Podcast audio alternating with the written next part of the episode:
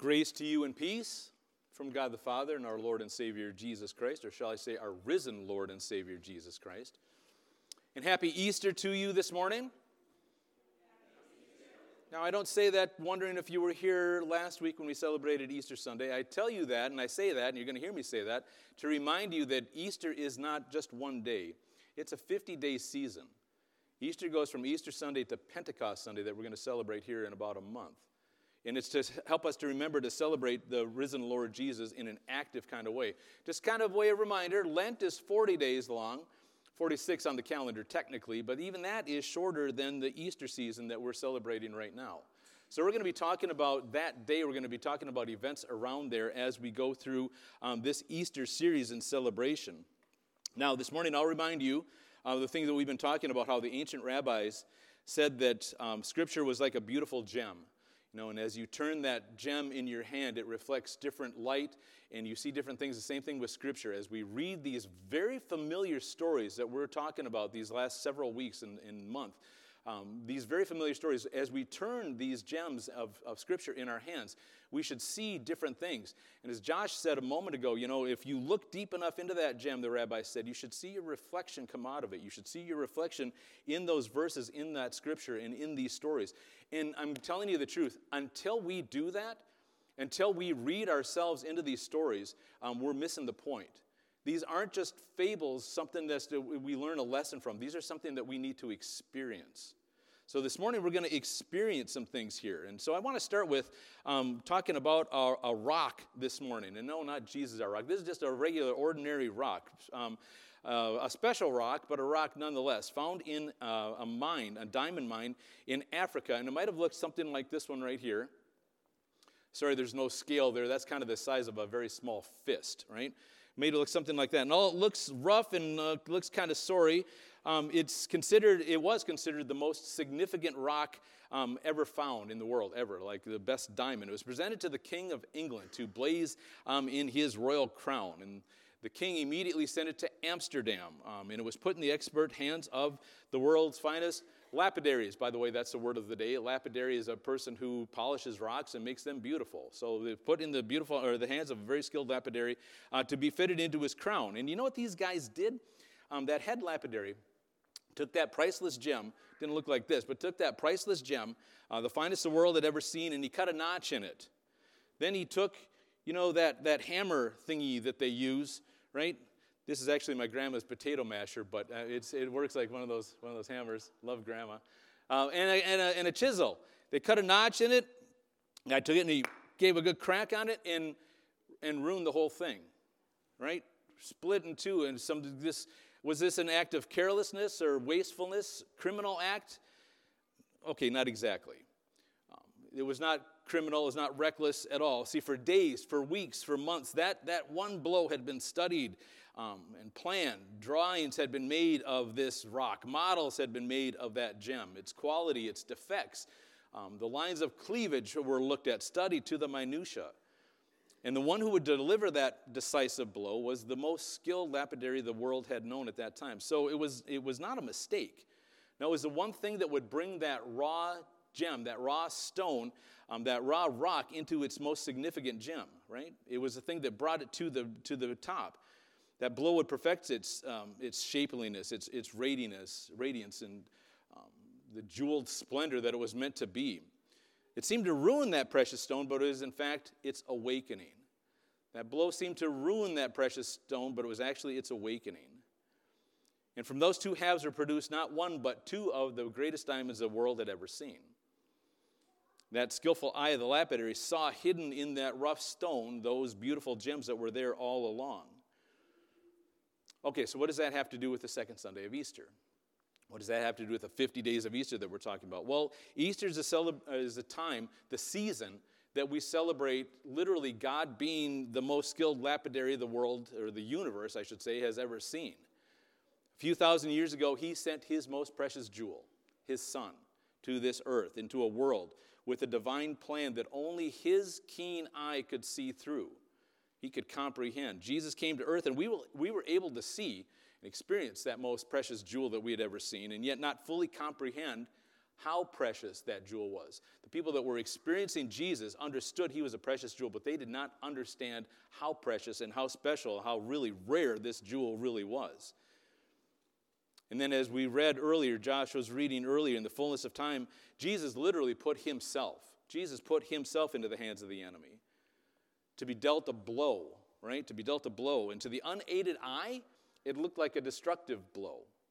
To the people that were around him, to the people that were experiencing that with him, it seemed like a destructive, reckless, wasteful blow that ended all of God's plan, but in fact set all of God's plans into motion.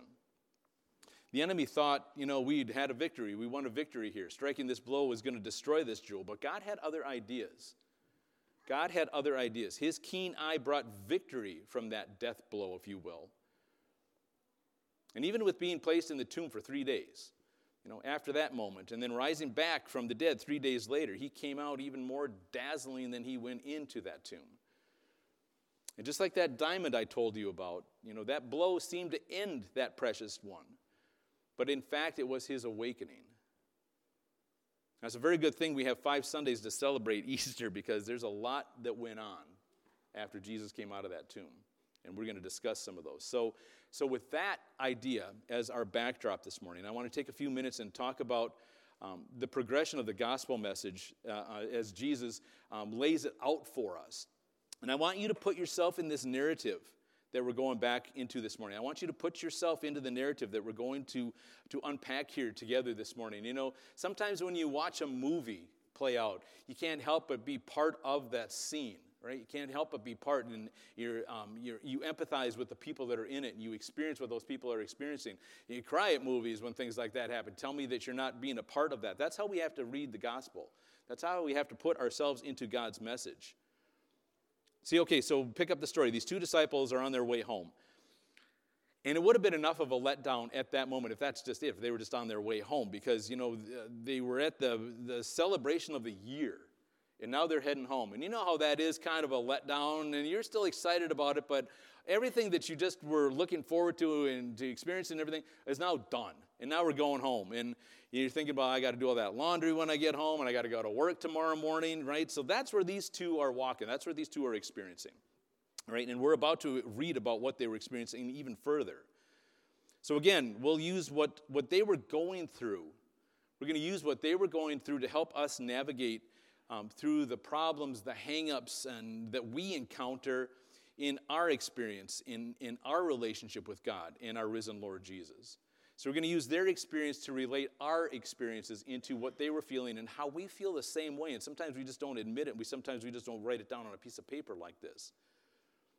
So the first challenge, they faced some challenges that first Easter morning and some time after that. So they, they, they faced some challenges. The first challenge that they faced and that we often face together is just conf- straight out confusion. Right? Just straight out confusion. They these two disciples, along with everyone else, they were confused about the events that unfolded. Right? That that rock got split in half, and now it was this beautiful rock, and now we've got the so in this this whole scene, this whole scene plays out like a one-act play.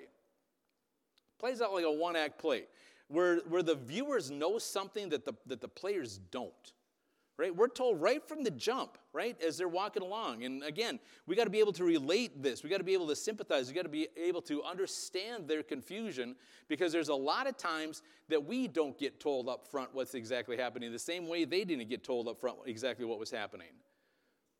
So as they were traveling along, a man joins them.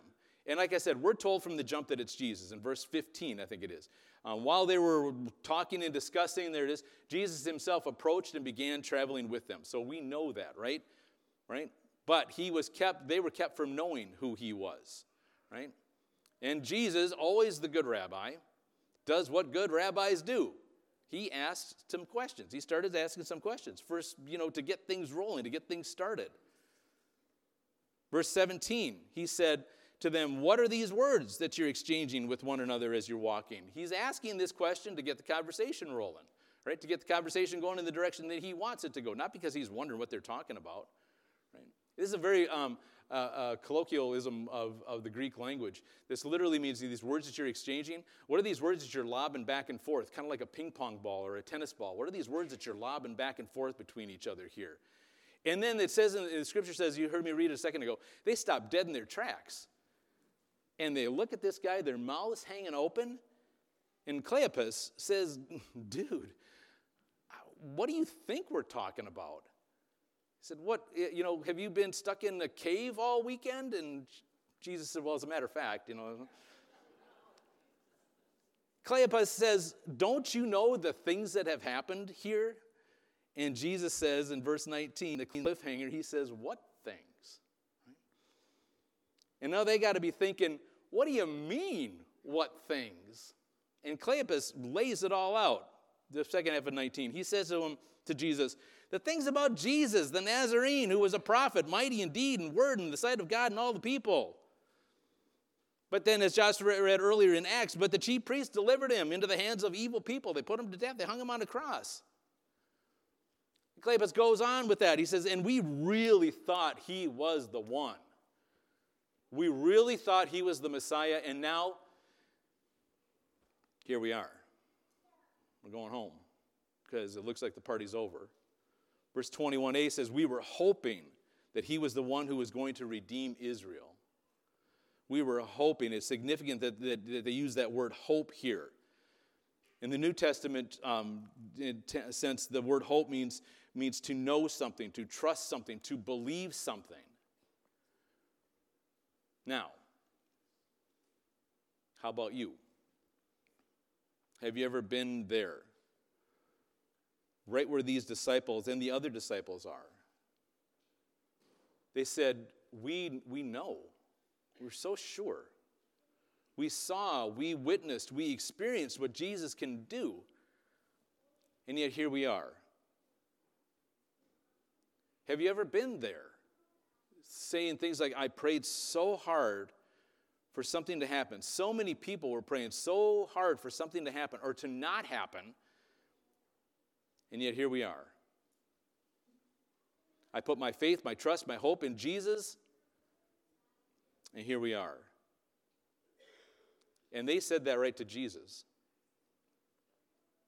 And Jesus rolls up his sleeves and asks another question that the rabbi would ask. He said, Have you understood nothing that you've been reading, that you've been taught from infant?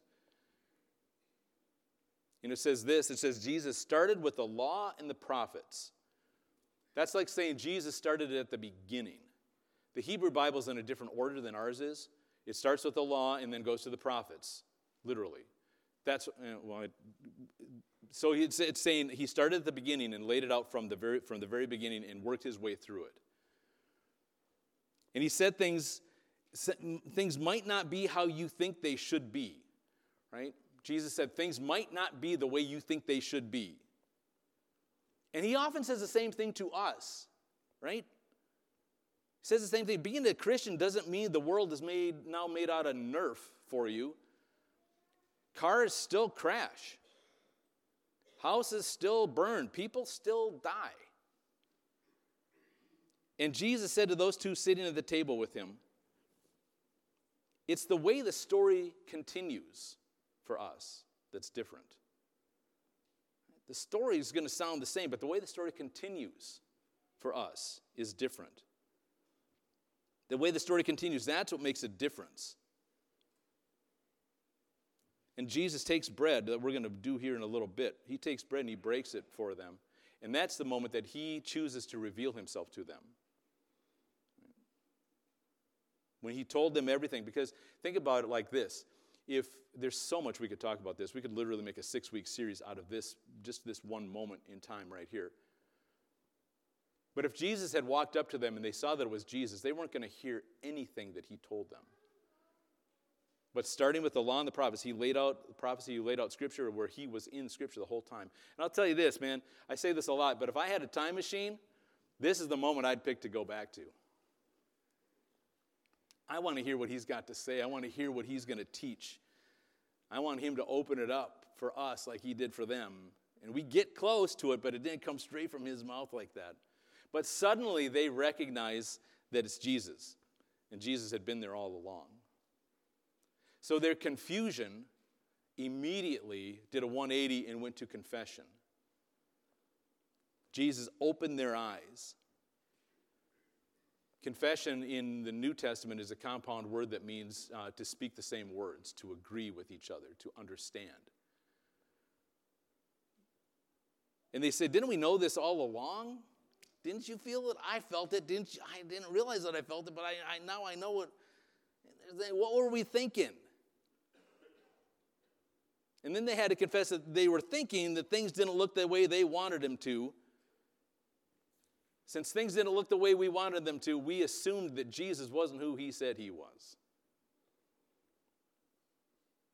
Since things didn't look the way we wanted them to, the only conclusion we can come to is Jesus isn't who he said he was. And since things don't look the way uh, we want them to, right? Sometimes we naturally assume that he can't do the things he said he could do. And now these two are kicking themselves, right, for falling into that way of thinking. Everything we saw, everything we experienced, and here we are, and now here we are, right? And we fall, like I said, fall into that same category. We think being Christians means the world should be made out of Nerf and everybody should be wrapped in bubble wrap, completely protected from everything going on. Forgetting verses like Philippians 129. Here's what he has given to you to do for Christ. You must not only believe in him, but you must also suffer for him. Maybe we can just read that first part. Forget that second part. Well, then First Peter would have to go too. If anyone suffers as a Christian, he is not to be ashamed, but he is to glorify God in the name, in this name. Would you like to see the 25 cross reference verses that I could use that say exactly the same thing? Translated, the world is not made out of Nerf. You are not wrapped in bubble wrap. So these guys were confused by what had happened. Ever felt confused by what happened or what is happening? God says that's okay to be confused by what has happened and what is happening. But like Jesus said, don't forget everything else that you know. That's basically what he said to those two guys sitting at the table with him, those two people sitting at the table with him. He said, You know all this. You've been taught this since you were an infant, and now let's start putting some dots together here to help clear up that confusion, to help your understanding. But God says it's okay to be confused by what's happening. Sometime we're somewhere in the next four weeks, we're going to talk about doubts and fears. Because that's some of the stuff that we as Christians, we like to just sweep that under the rug and just pretend that doesn't even exist. We're just going to put that over there and we're going to come back over here and we're going to talk about believe and faith and just love Jesus, right? We don't talk about that real stuff, but we're going to unpack that. Just like these guys unpacked it. And again, I keep telling you and I keep saying until we look in that gem and we see our reflection coming back out of it and saying, I'd be in the same place that those guys were. And I know they were I would be there because I am there frequently. Since things aren't happening the way I want them to, to since things are happening disastrously and Lee, and you know it looks like a rock just got split in half, then clearly Jesus isn't who he said he was. That's where they were sitting. That's what they were saying. We had hoped we thought he was the Messiah. Now, here we are. And Jesus said, Yeah, isn't this the plan? Isn't this how the whole thing was supposed to go? Isn't this actually, you know, step? Is this, that's the script right here. And he laid it out for them. Don't forget everything else you know. So they started out confused, did a 180, and that confusion became confession. And now I want to talk about the conclusion with these two. The disciples, all the disciples, they're at this moment are all confused, they're all com- perplexed. Everything it's in a state of chaos right now. Jesus died. This is impossible. The fact that he got taken out of the garden was impossible. The fact that he stood trial, this, is, this, this isn't happening. And yet, here we are. So they're confused, they're perplexed, state of chaos. And then a crazy thing started happening. They all started having encounters with Jesus. And there's a common theme, there's a common thread that runs through them. So when you take that gem and you turn it over and over and over again, you start seeing this commonality, the things that are happening here. I'll tell you about it. He spoke to the women, to, to, to the women at the, at the tomb. And what did they do? They ran back to the disciples to tell them, to give them words of comfort, to give them words of uh, reassurance, to reassure them. At some point, we don't know where, at some point, though, Jesus went to Peter, appeared to Peter. What did Peter do? Peter went back to the disciples to tell them, right? To reassure them, to give them words of comfort, to give them words of peace. Jesus meets these two on the road, right? And they sit down and they realize that they just had an encounter with Jesus. What do they do?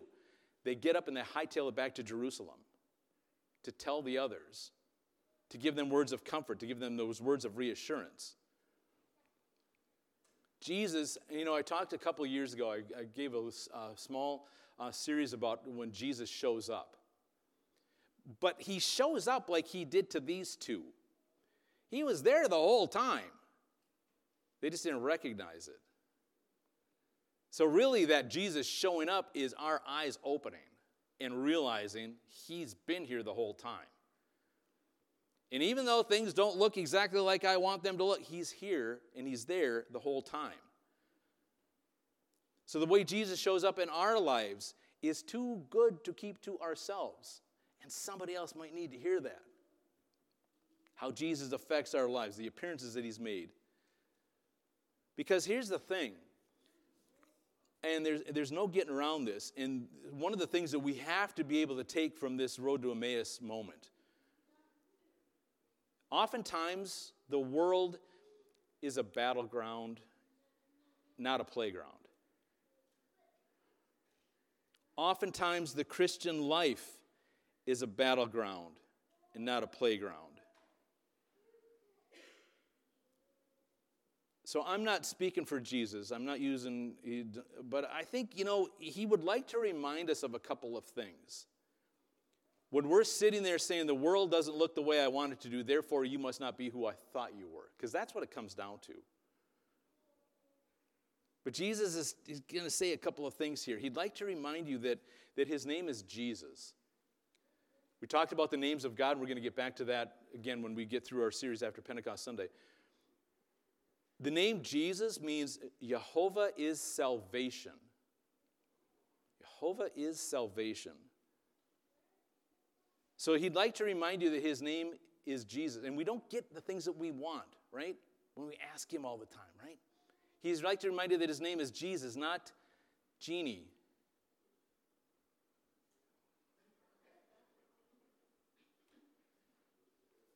He'd also like to remind you that he came out of a tomb, not out of a lamp.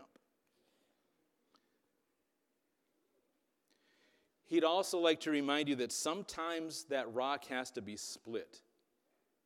Sometimes that rock has to be split in half to be able to release its purpose, its meaning, its significance.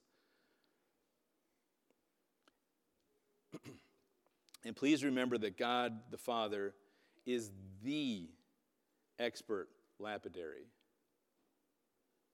And when, con- when confusion comes, not if, when confusion comes, we need to run to Him and let Him open our eyes. I'm going to end with Psalm 119. This is our prayer. Open my eyes so I can see all the wonderful things in your teaching.